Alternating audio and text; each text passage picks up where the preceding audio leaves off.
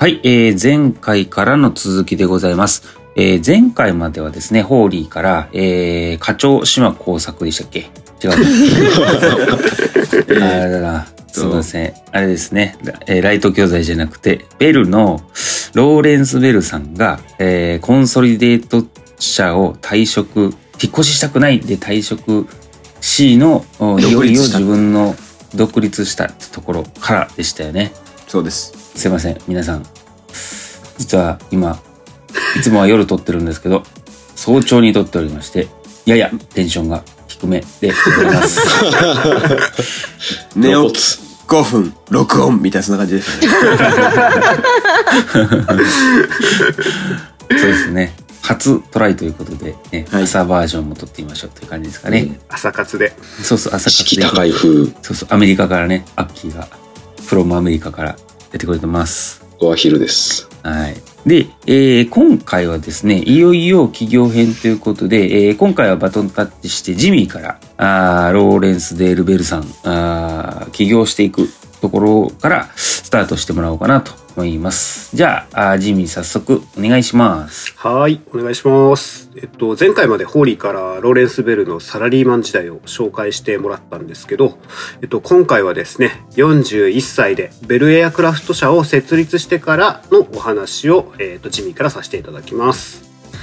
えっと、ローレンス・ベルさんがエアクラフト社、ベルエアクラフト社を設立したのは1935年。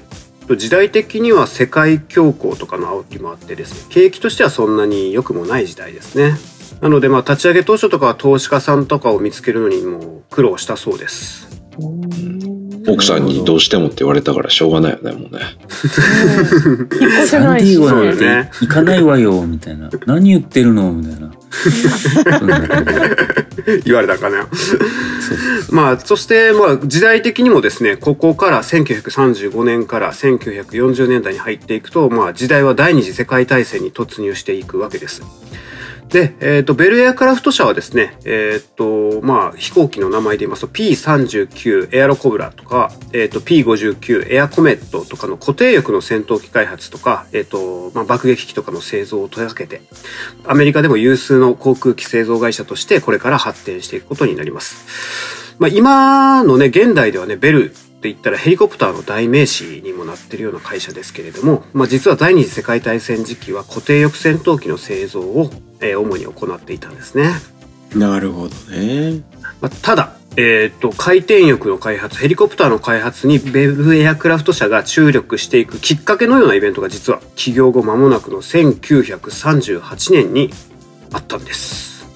1938年、えっと、ローレンス・ベルはですね、当時のアメリカ大統領、フランクリン・ルーズベルトから、アメリカル、アメリカン・インダストリアリストという、まあなんか多分、いわゆるアメリカの工業界的な団体なのかな？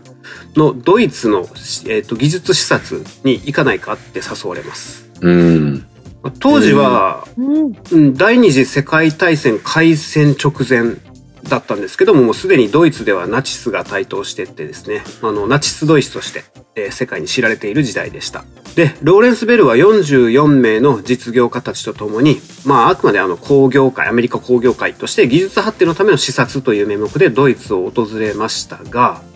実はローレンス・ベルはですね、秘密裏に別の任務もルーズベルトより任されてました。まあそれはヒトラー率いる第三帝国の航空戦力についてのどのくらいのケーパビリティ、まあ、いわゆる能力を持っているかということを調査してこいっていうような任務だったんですね。うん。まあ、この視察にベルが行ったのが1938年。翌年1939年にはドイツ軍によるポーランド侵攻が起こり、第二次世界大戦勃発となるので、まさに時代は大戦前アメリカが参戦するのは1942年以降ですけれども、まあ、その頃からすでにアメリカはナチスドイツの能力をまあ調査するためにですね、まあベルみたいな民間人も利用したりしてたんですね。う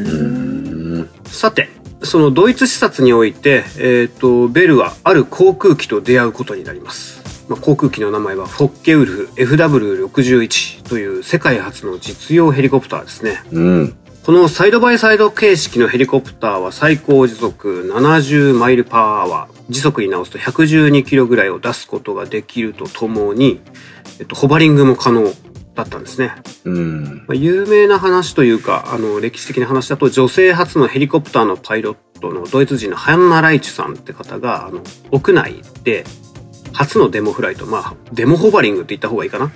を、えー行った機体としても有名です。うん。なんかこれどっかの回で出てきたよね。なんか出てきたねこれ出てきたねサイドバイサイドって言ってんのは、その、オスプレイがホバリングするときみたいに、機体の左右にそれぞれ大きいローターが1個ずつついていて、えっと、前期としては2個のローターで、えーホバリングするタイプのやつだよね。皿回し型ですね。です。そうですそうだ、その話。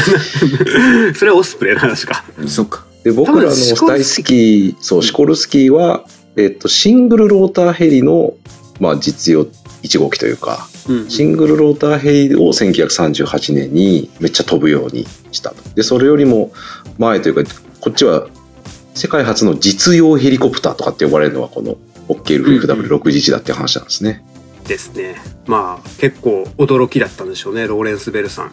後にですね、ローレンス・ベルさん、この視察においていろんなまあ数々のドイツ製航空機を見たんですけど、この FW61 が最も印象深かったと語っております。うん。まあ、帰国後、ローレンス・ベルさんはですね、ドイツで視察した航空機の製造工場のレイアウトとかにまあ感銘を受けて感動したみたいですね。で、自分のそのベルエアクラフト社のですね、ナイアガラフォールズの工場とかにも同じレイアウトを採用したりしています。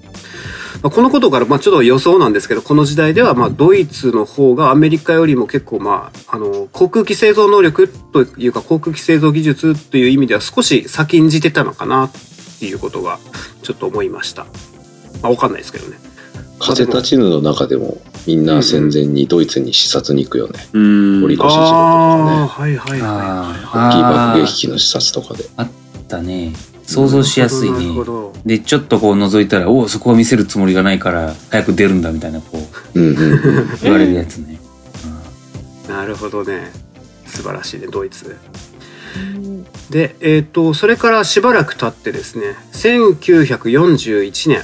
えっ、と、アメリカが第二次世界大戦に参戦する直前ぐらいに、ローレンス・ベルさんはまた別のヘリコプターを目にすることになります。まあその機体は、あの、人が乗れるようなものじゃなくて、スケールモデルで、えっ、と、まあ、小さい、ラジコンみたいなやつですけれども、まあそのヘリコプターはですね、前進飛行も後退飛行も往診飛行も、そしてホバリングも安定してしかも完璧な制御下で操縦できるような代物でした。でこの機体を作ったのはペンシルバニアから来た一人の若い発明者で、えーっとこの完璧に制御されたヘリコプターのフルサイズの開発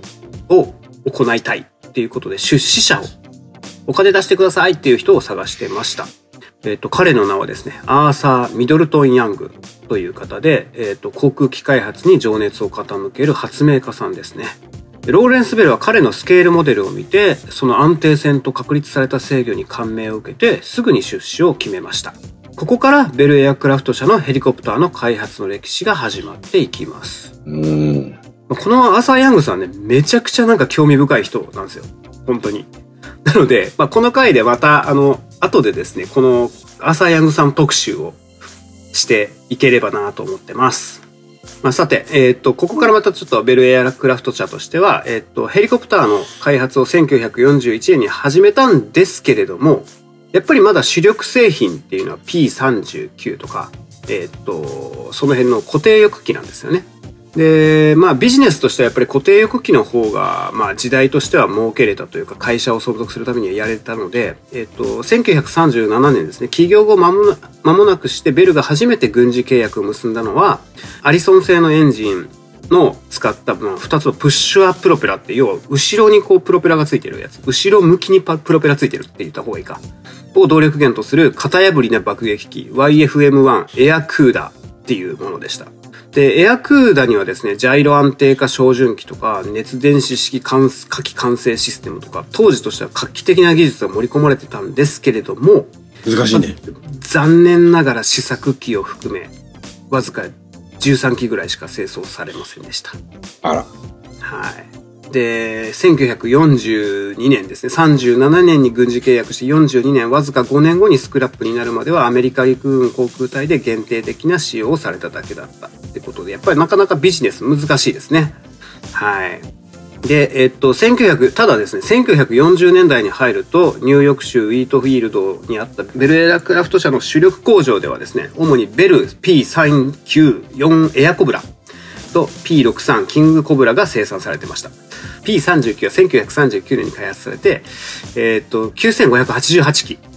の製造されました。ああ。これで大きな成功を収めましたね。9500ってもうえぐい数字だよね。大ベスト種だけですよ。すごいね。う。うんん。やっぱちょっと戦時中は桁が違うよね、一つ。そうね。ううんん、そうだね。でも、この P39 っていうのも、高高度での性能は悪かったんだけど、まあ地上攻撃とかで、あの、陸軍がよく使ってました。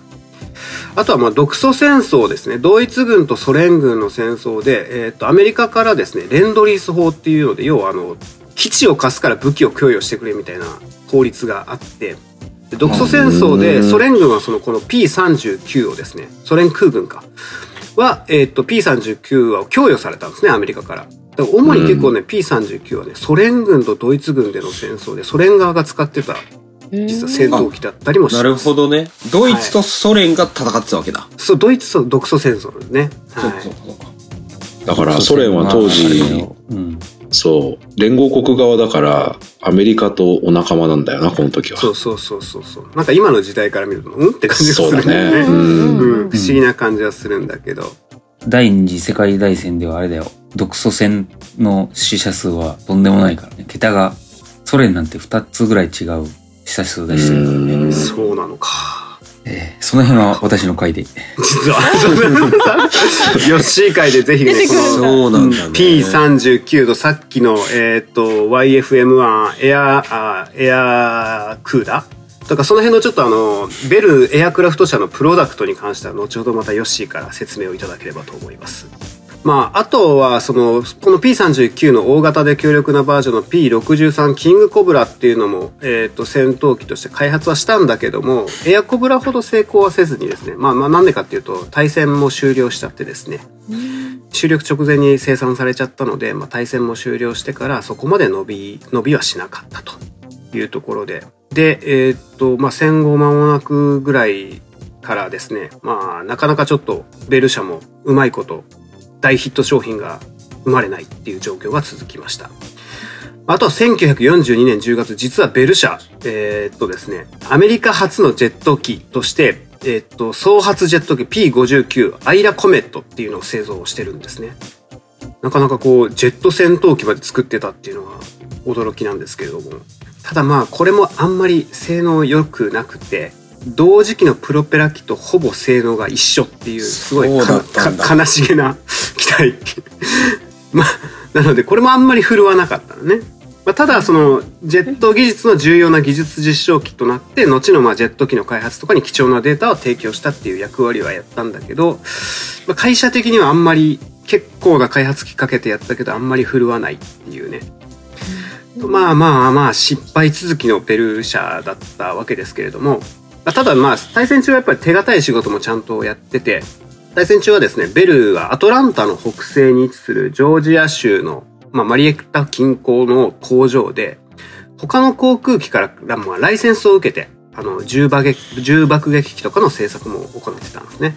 で、まあ、1943年半ばまで稼働してたんですけど、例えば B24 リベレーターとか、ボーイング B29 スーパーフォートレス。B29 とかだとやっぱさすがに聞いたことあるよね。この辺のはい。有名なやつ。はい。えらい数作られてたやつね。で、これをまあ、あの、ベル社はですね、ライセンス生産してですね、B29 とかを生産してて、